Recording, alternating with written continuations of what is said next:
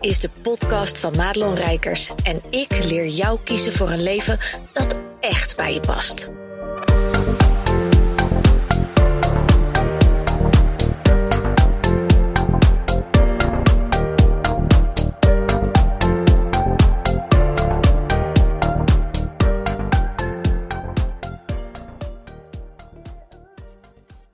Hey, goed dat je luistert naar deze podcast. En ik wil om te beginnen je eens even bedanken voor het feit dat je deze podcast luistert. Want het feit dat ik dit opneem in mijn uppie, op kantoor, in mijn boerderijtje en dat jij dit dan luistert, ja, dat went eigenlijk nooit. Dat is zo gek gegeven. Ik weet niet of je misschien zelf een podcast hebt, misschien herken je dat ook wel.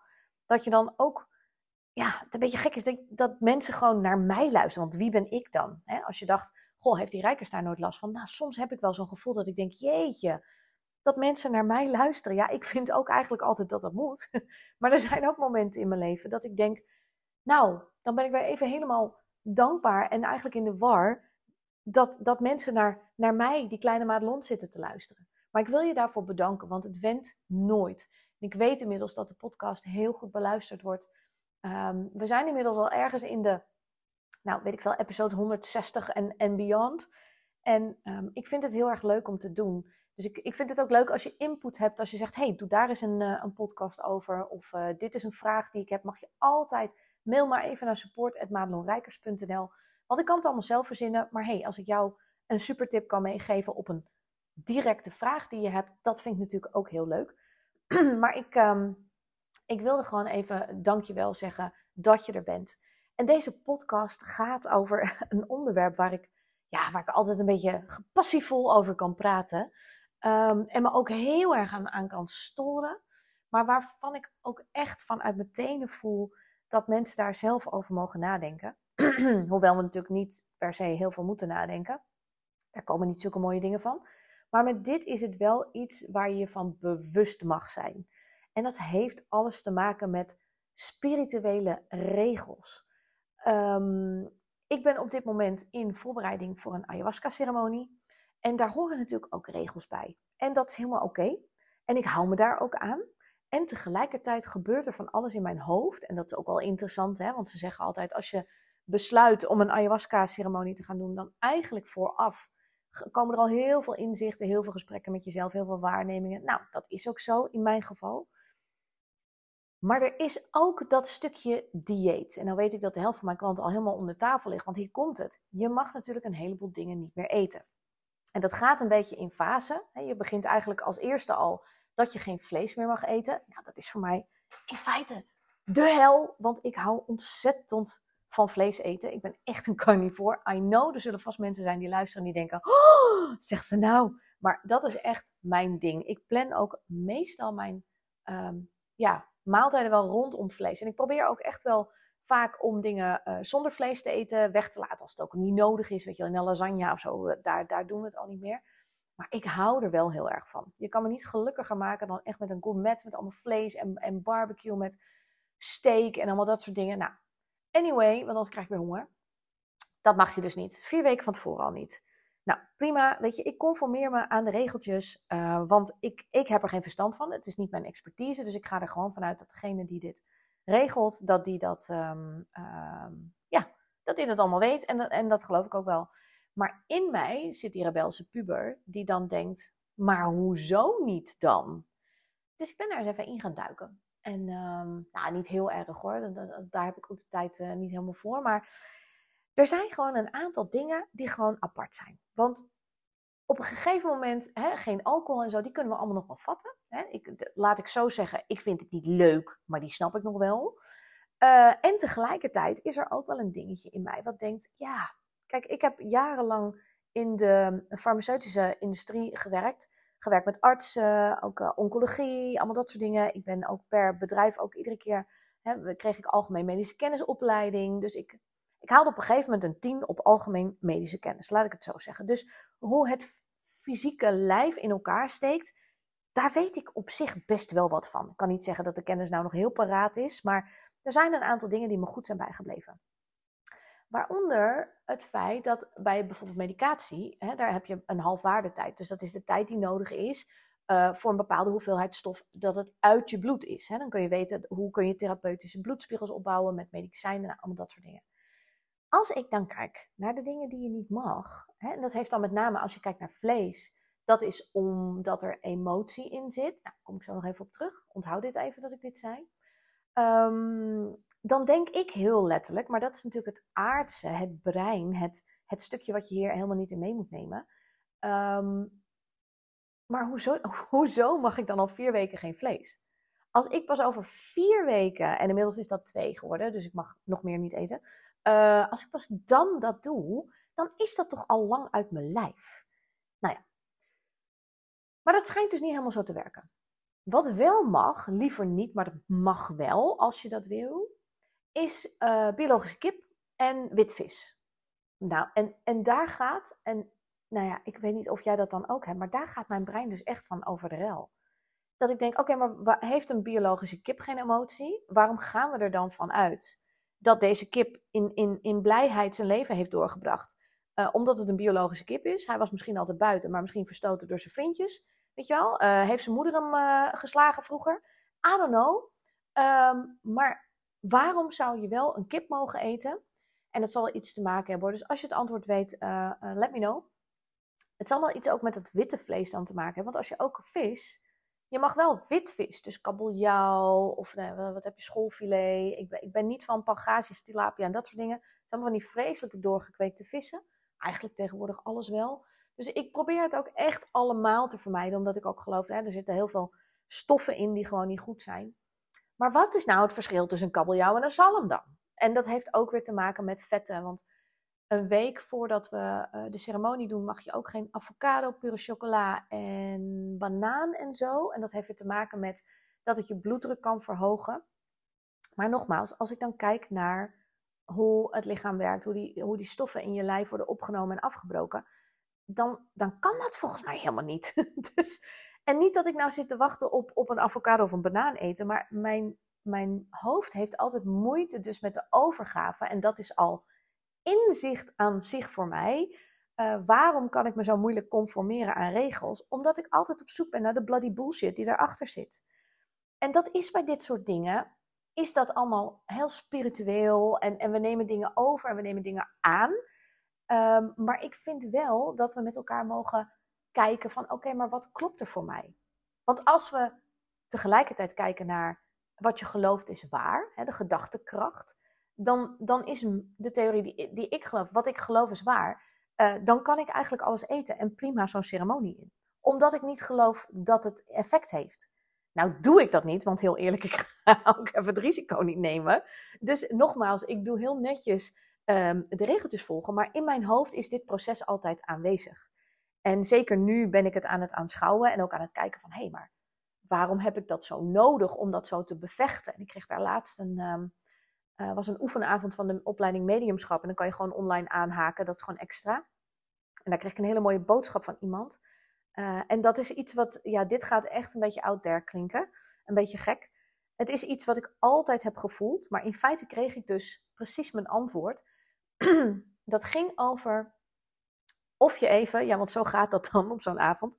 Of je even wil intunen op de ander en even de soul's purpose, oftewel de zielsmissie, um, uh, wil vertellen aan de ander. Waarvoor is de ander hier op aard, aarde? Wat gaat hij doen?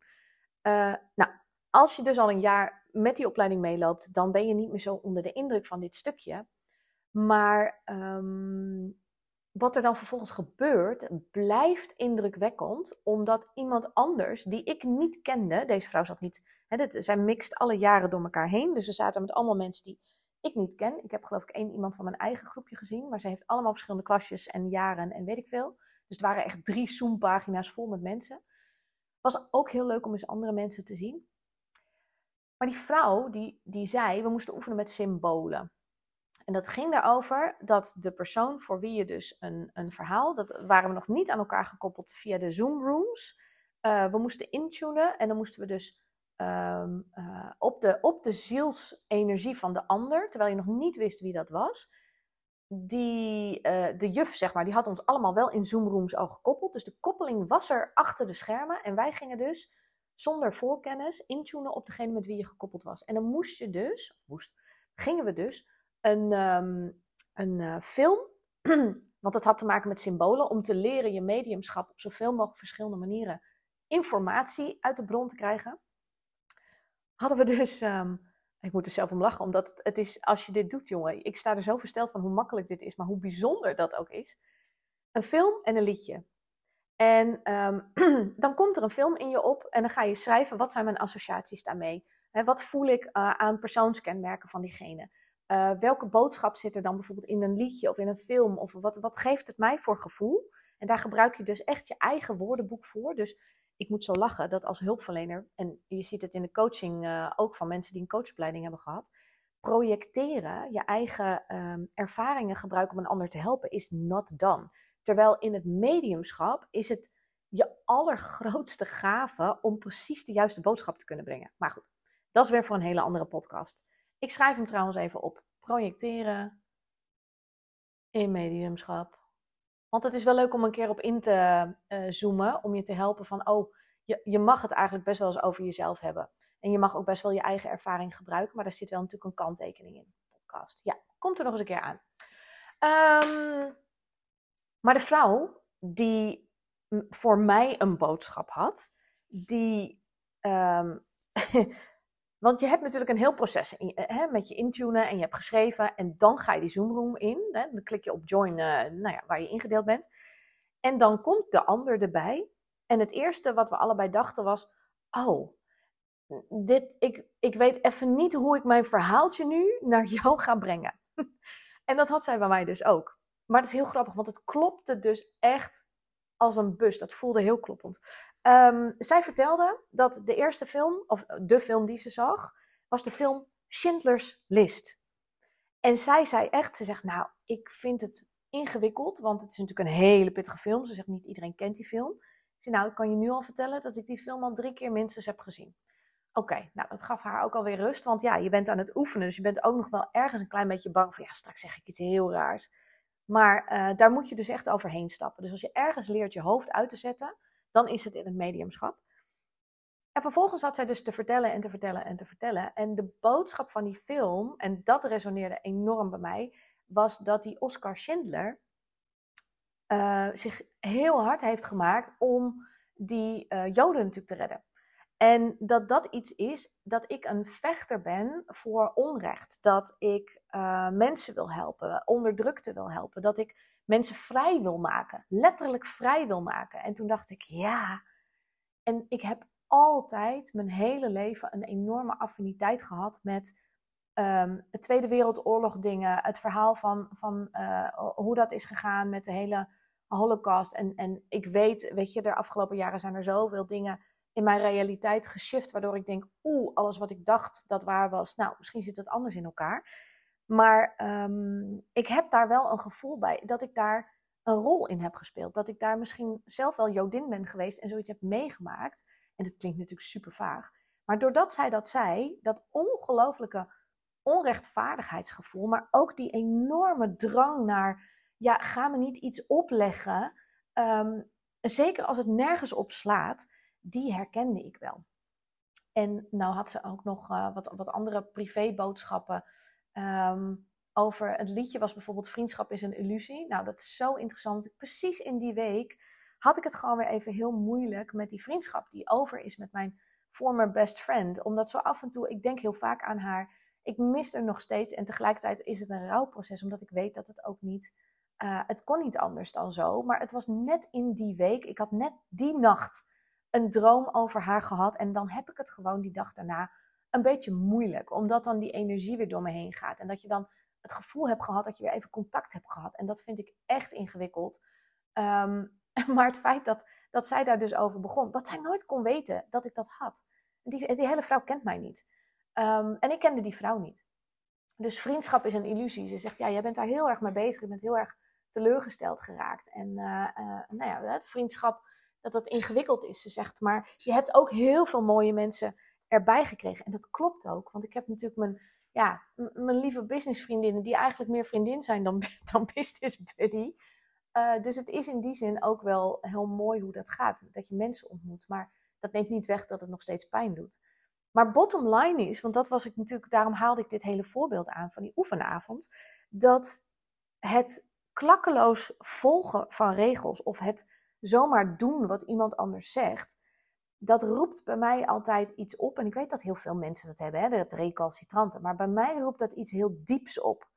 En um, sinds ik me daar dus van bewust ben, kan ik het ook veel beter plaatsen. Hoeft het me dus ook niet meer zo in de weg te zitten. Want heel eerlijk, uh, het, is, het is soms heel fijn als je, als je op kan komen hè, voor, voor onderdrukking en onrechtvaardigheid, et cetera. Maar het vreet je ook op.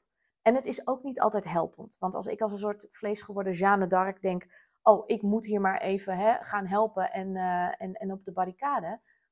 Soms helpt dat helemaal niemand. En in de laatste plaats mezelf.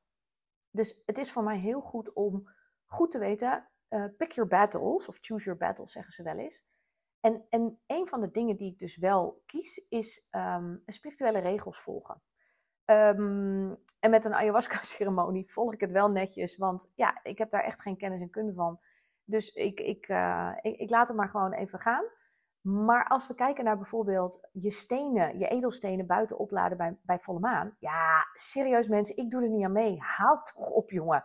Diezelfde mensen die zitten, die zitten te prediken over hoe moeilijk ze slapen, want het is volle maan. En dan denk ik, maar serieus, als jij in je bed ligt met in principe betonnen muren, onder je deken en je hebt last van de volle maan, denk je dan niet dat er een kansje is dat ook jouw stenen gewoon door de muur heen kunnen worden opgeladen? Ja, ik, ik ben dan misschien te veel in mijn hoofd, zoals ze dat dan zeggen. Want met die echte spirituele zwevers kan je ook geen discussie winnen, want er is altijd wel een antwoord. En dat vind ik dan ook wel weer geinig. Maar ik ben ook zo'n laatste woordtype.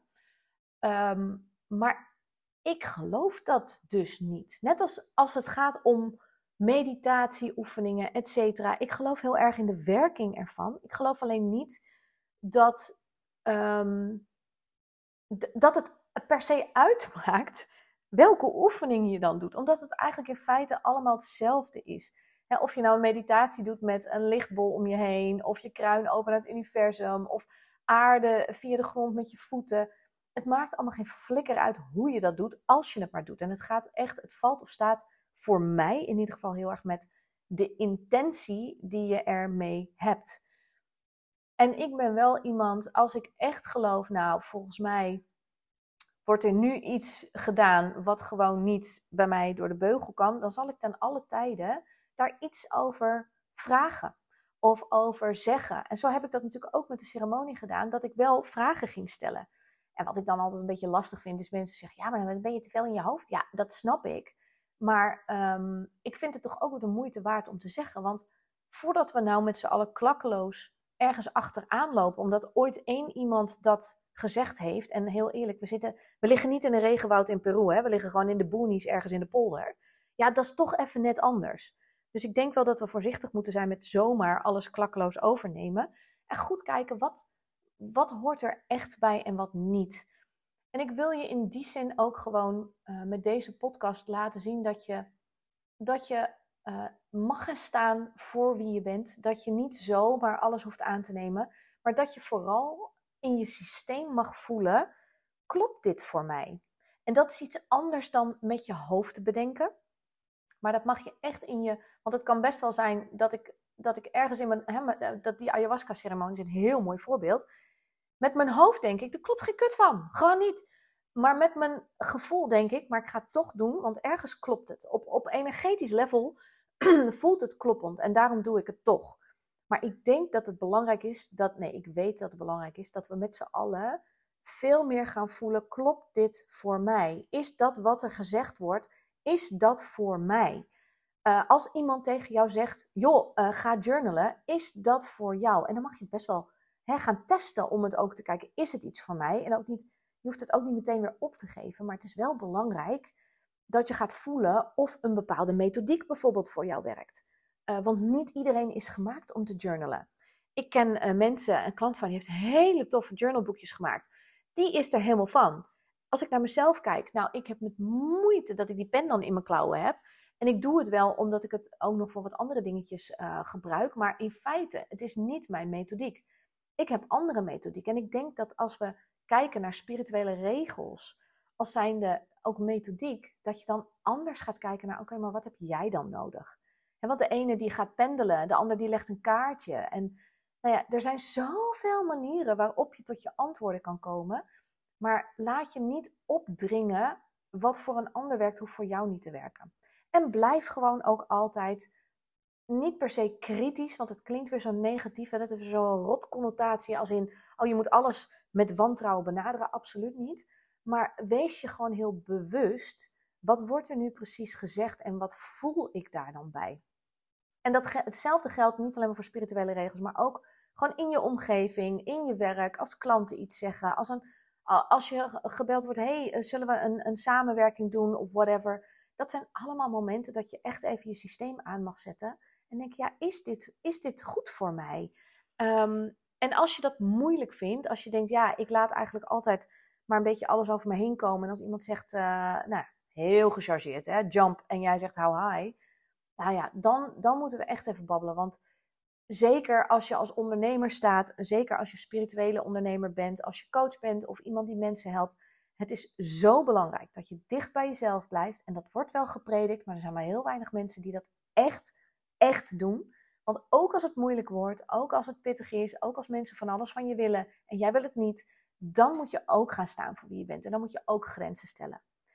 Ik geef daar uit mijn hoofd 7 november weer een masterclass over. Die komt regelmatig voorbij. Dus als je op de link klikt in de show notes, dan kom je sowieso bij de, uh, de masterclass die het eerstvolgende op de planning staat. Ik ga helemaal met je doornemen hoe dat staat met uh, uh, staan voor wie je bent. Waarom het zo belangrijk is voor jou als ondernemer. Wat ook de grootste struikelblok is waarom het heel vaak niet lukt om te gaan staan voor wie je bent. En ik geef je daarin ook een hele super tip mee die ehm, als je hem durft in te zetten, heel goed voor je gaat werken, waardoor jouw nee gewoon eigenlijk altijd volstaat voor de ander. Wat gewoon heel fijn is. Als je zegt, wil ik bij zijn? Ik zet hem in de show notes. Ik heb even niet zo'n, uh, zo'n ehm, hoe noem je dat? Zo'n linkje wat ik even kan zeggen, want het is weer een soort punt, komma, weet ik veel. Want mijn VA vond dat SEO-technisch beter. Ik vind het allemaal geschoten. Ik heb er allemaal geen kennis van. Daarom betaal ik andere mensen graag om dat voor mij te doen. Ehm, maar ik zorg ervoor dat je je kan aanmelden als je daar behoefte aan hebt. If not, ga in ieder geval voor jezelf lekker voelen wat klopt voor jou. En uh, maak daar lekker je eigen keuzes in. En waarom? Omdat het gewoon de fucking bedoeling is. Dag! Goed dat je luisterde naar deze podcast. Wil je meer van mij weten? Check dan snel mijn Instagram of kijk op www.maatloonrijkers.nl.